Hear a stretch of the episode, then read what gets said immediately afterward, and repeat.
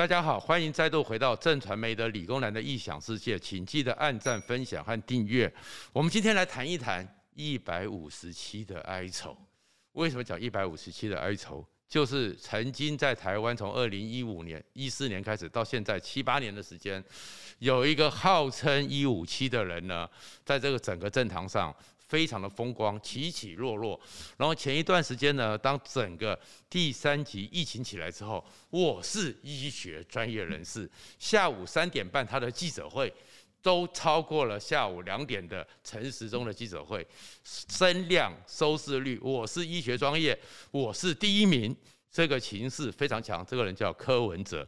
可是呢，最后的时候，当大家都在等说台湾何时能够回到从前，何时能够过过去那么好的日子的时候，关键又在台北市，又是柯文哲。这个一五七，他的这个情况到底会怎么样？甚至网络上开始讨论。你是一五七吗？一五七是身高还是体重还是什么？因为为什么会这样子？其实柯文哲会出这个状况，很多人哦都看到一个现象，叫做第一名的情节。而这第一名的情节会造成很多，当他面临很多该判断、该处理的时候，会影响到他的状况，所以造成了今天柯文哲一五七，很多人把他当成笑话，甚至很多人开始去讨论，因为确实在我们那个年代里面。没有智商一五七这样的记录，为什么？我们那个年代，台湾开始引力智力测验，智力测验里面只有九十九、九十八、九十三、八十五，是什么意思？一百个人里面，比如说你的数理逻辑能力超过九十九个，所以你就是九十九；一百个人里面，你的语文表达和理解和组织能力超过九十八个人，你就是九十八。一百个人里面，你的组织空间的能力超过九十三个人，你就是九十三。所以那个时候都只有这个数字，一五七是不知道在当时是哪一个什么样的智力测验有这个测验，连我们这个年代都这样子，所以真的不知道大我十来岁的柯文哲当时做的一五七是怎么来的。只有一个，那是可能现在大家不熟的，就是预官考试。预官考试当时规定，你要当军官要起码的智力，所以规定你智力要九十分以上。但是预官考试是怎么样呢？有个两三百题的选择题，那叫智力测验。你就是写完之后，如果你答对一百六十题，你就是智力一百六；你答对一百一十题，你就是智力一百一。两百多题的选择题，你在时间内都写不完，你可能只有八十九。抱歉，你连玉官都不是，你的智商就不是八十九。所以很多人讲说，这一五七是不是玉官？那不管。可是柯文哲这么骄傲的一个人，第一名的一个情节，到了今天变成是很多人在质疑。原因我们就来分享一下，在灾难之中，第一名情节有时候带来的是灾劫。最近呢，美国总统拜登七月四号的时候，非常骄傲的讲，美国 ID4 七月四号，美国又重新独立了。这一次，美国是从 COVID-19 里面独立出来。美国呢，拜登讲：“我以拜登之名发誓，我们已经走过最黑暗的那两年，我们即将迈向光明的未来。”可这个时候呢，很多人，包含美国媒体，突然发现，在美国终于打败疫情的时候，曾经去年一整年的美国防疫小霸王、防疫第一名纽约州长库莫不见了。为什么去年的时候在防疫的过程中，天天每天也是开记者会，他的弟弟还是 CNN 的主播，每天可以帮他蹭声量，每天呛川普，每天去呛白思豪，呛其他州长，只有我最行，只有我最厉害。美国人相信，甚是当时《纽约时报》称赞库莫说，我们这个时候就需要像库莫这样一个控制狂，才能够带领我们走出灾难。美国的民主党还说：“啊，拜登在年初的时候，拜登不会赢啊。川普这么厉害，要不要换掉总统候选人，换库莫来参选？或最后还是拜登的时候，还在想说由库莫当拜登的副总统，拜登才有机会赢，民主党才有机会打败川普。可是，一年后，美国疫情控制了，美国就要走出来了，结果库某不见了，库某去了哪里呢？原来。”在疫情之中，你的第一名的情节就会造成你一些状况。库某当时呢，在美国突然爆发，在春天的时候爆发疫情，纽约市、纽约州、加州、全美国，你看到现在为止，美国的染疫数、美国的死亡数，美国都是很大压力。那时候呢，川普呢天天在焦头烂额，而库莫呢就开始每天讲说，要相信我，我最行，只有我有办法解决这问题。然后呢，当时他每天开记者会。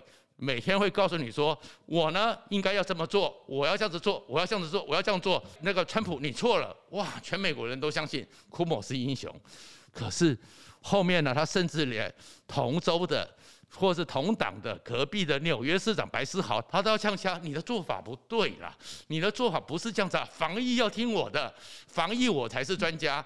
甚至于呢，后面还会讲，当整个美国疫情开始比较缓和的时候呢，他也是第一个。提出要微解封，再不处理哦，有些人就饿死了。饿死的人会比病死的多。哎，你看这些语言跟我们的一五七是不是很接近？是不是很像？可是，在这个情况之下，后来呢？他在后来的时候发现，你的数字、你的意调。你的很多的东西都是你想当然了，并不精准。尤其是到了今年，库莫在去年的时候，他就想一想说，医疗量能我们已经处理好了，我们是可以几天之内就可以安顿疫情。什么都讲完之后，说为了保护纽约州的医疗量能，要让长照机构让一些无症状的七十岁以上的老人可以住进去，这样子又可以照顾医疗量人，又可以缓和疫情。很多人觉得你这样太风险了。包含同是民主党的白思豪纽约市长都觉得不行，就好像我们有很多时候侯友宜讲的一些话，柯文哲也不接受一样。但是最后呢，他还是硬这样干，然后每天开记者会，每天给你的数字，每天讲的防疫的状况都非常的美好。可是到了一月多的时候，有些人实在受不了，上告到纽约州检察署。一月多，纽约州检察署调查报告出来。库某疫情的数字不真实，有些东西它被盖牌了，有些东西它被忽略了。事实上，美国的长照机构染疫和死亡的人数超过库某所公布的数字，甚至高于百分之五十。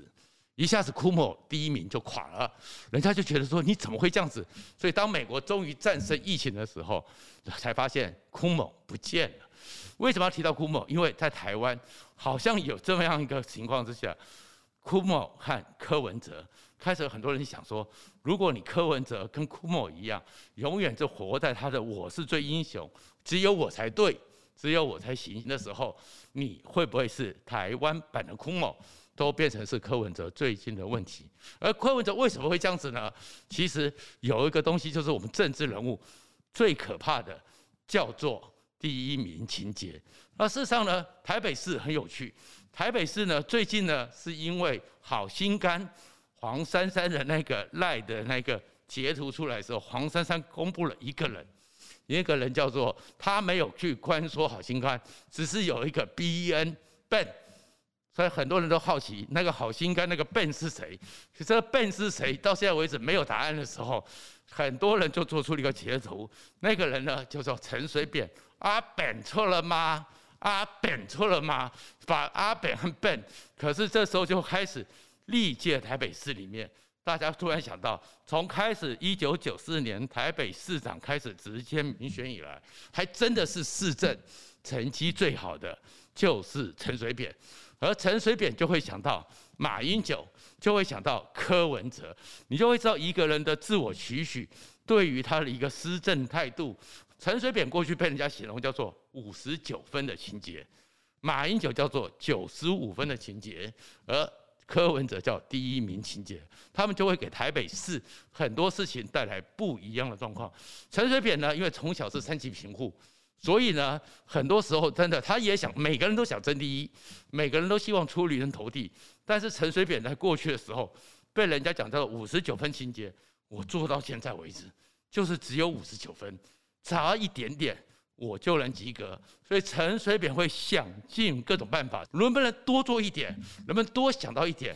只要在临门一脚一踢上去，我就六十分，我就及格了。所以事实上，你去看看台北市政到现在为止，大多数人还是满意陈水扁那个时代。事实上，就算陈水扁当总统之后，要不是因为有阿珍、有赵建铭这些情况发生，回去去看对中央政府的控制，对国家的一个未来的发展的规划，坦白讲，陈水扁的认真程度，马英九和蔡英文很多部分都没有超越他，只是因为贪腐这个问题，加上陈水扁后面那个盛气凌人，所以陈水扁结束了。那马英九的问题出在哪？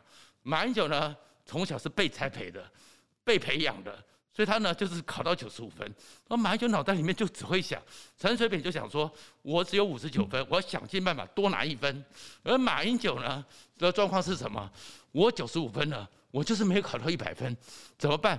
这个五分是哪边没有的？哦，所以呢，你看马英九就喜欢去取悦、讨好没有支持他的人。所以马英九的过程中，就是支持他、喜欢他的人，他都把你踢掉。不管是原来国民党的基层、军公教、中产阶级，永远要去想要讨好他没拿到那五分，所以马英九就过度讨好，然后结果就完了。可是不管是马英九、陈水扁和柯文哲都有个状况，就是尤其是马英九那时候出了一个名词叫自我感觉良好，而现在大家很多时候对于柯文哲的状况也发现他是一个自我感觉良好。而他的状况里面，其实，在很多心理学界就开始讨论他，发现他的这第一名情节，真的会是一个大麻烦。什么叫第一名情节呢？第一名情节往往是来自于对自己本身地位的不安全感，因为觉得不安全感，因为觉得我这第一名是不是真的像我想象的这么扎实呢？所以呢，心理的防卫作用会什么？自我吹捧。自我吹嘘、自我膨胀，然后呢，这个时候才会不断的自大。而这里面呢，有几个状况。首先，第一个呢，就是弗洛伊德讲的少女杜拉。什么叫少女杜拉？弗洛伊德里面提了一个状况是说，不成熟的心理状态是什么？就是说我犯错的人，其实他们都犯错。他举了一个例子，有个小女孩杜拉。人家说：“哎，抓到他，你怎么可以偷吃糖了？不，谁说我偷吃糖了？那个谁也偷吃啊？那个谁前天也偷吃啊？谁也怎么样怎么样？说我错的人，你们也都犯过错，所以你们说我不好的，其实是你们不好。这个叫做自我防卫，这不是就跟最近的我们的柯市长一模一样吗？第二个呢？”再过来就是需要过度的称赞，他才会觉得他自己存在。所以会看到三点半的记者会呢，一个成熟的、稳健的会出来告诉你说现在是什么状况，我们要做什么。开始你看到哭某，你看到整个柯文哲开始记者会的时候，一定是要不断的强调我自己是多么的聪明，我多么的天纵英明，我是。医学专业人士，我是讲科学的，我是讲数据的，可在这里面他会自我麻痹。比如说，我是医化程度很高的，所以我要用电子预约。我打针的时候，八十五岁的老人，但是最后我们就看到了很多。八十五岁以上的老人打针的状况，但是他最后呢，会自动的在他这个心理的状况、第一面情况啊，把很多不利的资讯给过滤掉，所以他会出来讲说，那些骂我人都是有问题的。你看预约的打针率百分之九十八点零四，三万多人，但问题是。八十五岁以上，台北市的老人有五万多人，两万六千八百零三人，他们没有预约，也没打到针，但是柯文哲就把它给去掉了。但是老百姓会记得，这些人是被你忽略的。然后再过来呢，这种自我第一名的情节的人，会有一个心理，就是觉得不断自我吹捧、自我膨胀，认为我才是大将军。他其实在出来的时候呢，已经幻觉自己是将军了，一呼百诺，一声令下，全军前冲，所以他才会当跟中央吵架，吵那个疫苗的数字，吵什么东西，吵了半天吵不完的时候呢，最后一声令下，今天就给我打完，不打完我找你的麻烦，逼的那些卫生局的人员，还有一些想要搞特权的人，塞疫苗给诊所，塞疫苗给好心肝。这个东西会造成，还是跟柯文哲有关。再过来呢，喜欢占便宜，证明自己很厉害。占便宜的心态是什么呢？比如说，突然之间他自己也忽略掉了华南市场，怎么突然之间被筛出有四十一个？所以大家突然很紧张，环南市场要怎么状况的时候，所以这个时候呢，紧张了，紧张了呢，整个中央也下去了。一大早的时候，陈时中、陈其仲、柯文哲都到了。哎，这个时候王必胜也进来了，赶快要做普筛，赶快做广筛，赶快想要把环南市场给控制下来。哎，可是呢？后来真正的广筛下去，因为这个累积，其实疫情没有想象中的害人。淮南市场筛了四千五百多个人，只有两例，万分之四的比例。疫情阳性率没有那么高，哎，你看到柯文哲又变了，哎，我是被骗过去的。那一天的时候，其实是他们把我诓过去了，最后被庄人强打眼。其实第一个到的是柯文哲，而后面呢，环南市场开始比较稳定的时候呢，陈时中去了，哎，柯文哲就不去了。他的个性里面呢，这个时候呢就占便宜了。他呢说，我有更忙的事。黄珊珊去，有事黄珊珊，有有功柯文哲，这个东西就是他的第一名情节。然后呢，别人比我强，一定有作弊。所以看到疫苗的时候，开始施打的时候，开始去讲说一定有内线交易，不然为什么高雄市的陈其迈他的分配打针的速度比我快？有没有政治上的内线交易？只要有人比我强，他就是作弊。这也叫做柯文哲的第一名情节。然后呢，最后呢，要自夸自大。要说我真的很厉害，要创造一些你们连想象、理解都没办法的能力啊！比如说什么同心圆指挥、暴力性防御、热区清零，都每天在创造名词，证明他很强很厉害。可是我们回去看，中央真的有这样欺负他吗？疫苗的事情在吵他。你看六月十一号，卢秀燕、宜兰的妙妙姐，他们也是跟柯文哲一样，同一天拿到咨询。同一天开始去打针，但是他们没有那种第一名情节，没有那种自大，说开始信任民政系统，信任公务员系统，好好去规划。林之妙是玩在这场防疫里面，县市长里面我还蛮佩服的，因为他知道他不行，所以别人有好的他就学。这个时候你会发现，妙妙姐处理疫情、防疫、打针都不比柯文哲差。然后呢，北龙的事件也是一样。当时五月的时候，北龙也开始出现有状况，高雄市也有这种状况，而且没有北龙严重。可是呢，高雄市、基隆市已经开始要做分流了，身份证了。柯文哲就说啊，这个没有什么学问，四分之一，四分之一，最后三大市场造成整个三级警戒的压力。那当然，最后我相信台湾，相信台北市的一户量人都可以控制。可是柯文哲搞成这个样子，大家都对于一五七充满怀疑。问题在于，柯文哲这样子，他真的受伤了吗？他其实这是最可怕的算计，因为虽然搞出这些状况，搞出很多的这个疫情，但是疫情终会过去。台湾的整个社会守法的精神，台湾人民的这个主动防疫的能力，加上我们曾经被蒋介石、后藤新平训练非常乖、非常听命令的能力。我们总能把疫情给控制下来，而在这个过程中，柯文哲在算计的一件事情是，因为民进党，我们去看最新的民调里面，他民进党已经掉到了二十二点六，回到他的基本盘，然后蔡英文的八百一十七万票支持的很多都流到了百分之三十几，最大宗的不表态，而国民党呢真的是太糟糕了，乱七八糟，只有十八，这时候。站在鹰对边，就是站对边的情绪正在发酵。柯文哲其实在算的一个事情是，他在计算的是说，当整个疫情起来，死掉了七百多个人，大家生活受到这么大的严重，然后呢，基层的服务业，尤其是餐饮，尤其是很多讨生活的底层，在这样一个情况之下，生活都很艰困。去年的时候是。台湾的金融演训院告诉你，台湾统计过，存款不足的人占百分之三十。在你这么长达一个月、两个月、三个月三级警戒之下，活不下去，倒闭，租金付不出来，失业不断的在攀高，到了四点多。这些情况之下，其实民怨都在累积，民怨都在累积，他们生活在里面的不满意，最后都会算账。算在那个当时的执政者，这个情形其实防疫哦是没有英雄的。面对灾难哦，不要以为有英雄，当年九幺幺的时候，美国当时最大的英雄就是朱利安尼。可是朱利安尼呢，就算你是英雄，那时候情绪里面大家很捧你。可是当整个九幺幺平复之后，想到那段时间的艰困，所以朱利安尼还想连任的时候，被人家讲说你不走，叫我怎么怀念你？在台湾当 SARS 的时候，第一英雄叫做叶金川。可是叶金川在国民党里面，在马英九那边，他要选台北市长的时候。都没被支持。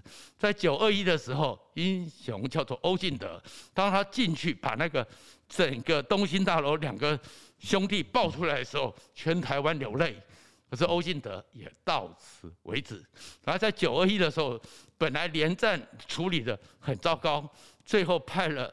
刘兆玄、江炳坤，整个地方重建清除，很快的执行起来。可是刘兆玄后来因为八八风灾也垮了。疫情本来就没有英雄，情绪只要谁是执政者，最后会倒。所以陈时中在这样一个情况之下，他辛苦了。蔡英文不管怎么样不用连任了。苏贞昌在这中间的过程中，苏贞昌也会也会有问题。陈其迈高雄市还要待一阵子，陈那个郑文灿。一个三加十一撇不清，加上洛夫特，郑文灿也没了。这个时候其实疫情是没有英雄的。可在这个情况之下，大家的反弹，大家情绪的不满，要有一个宣泄口。所以其实柯文哲在玩这么多，他不是在玩疫情。他的第一名情节让他对于天天跟中央对抗，他在抢声量。而这抢声量，最后防疫结束之后，谁是反抗民进党第一战将？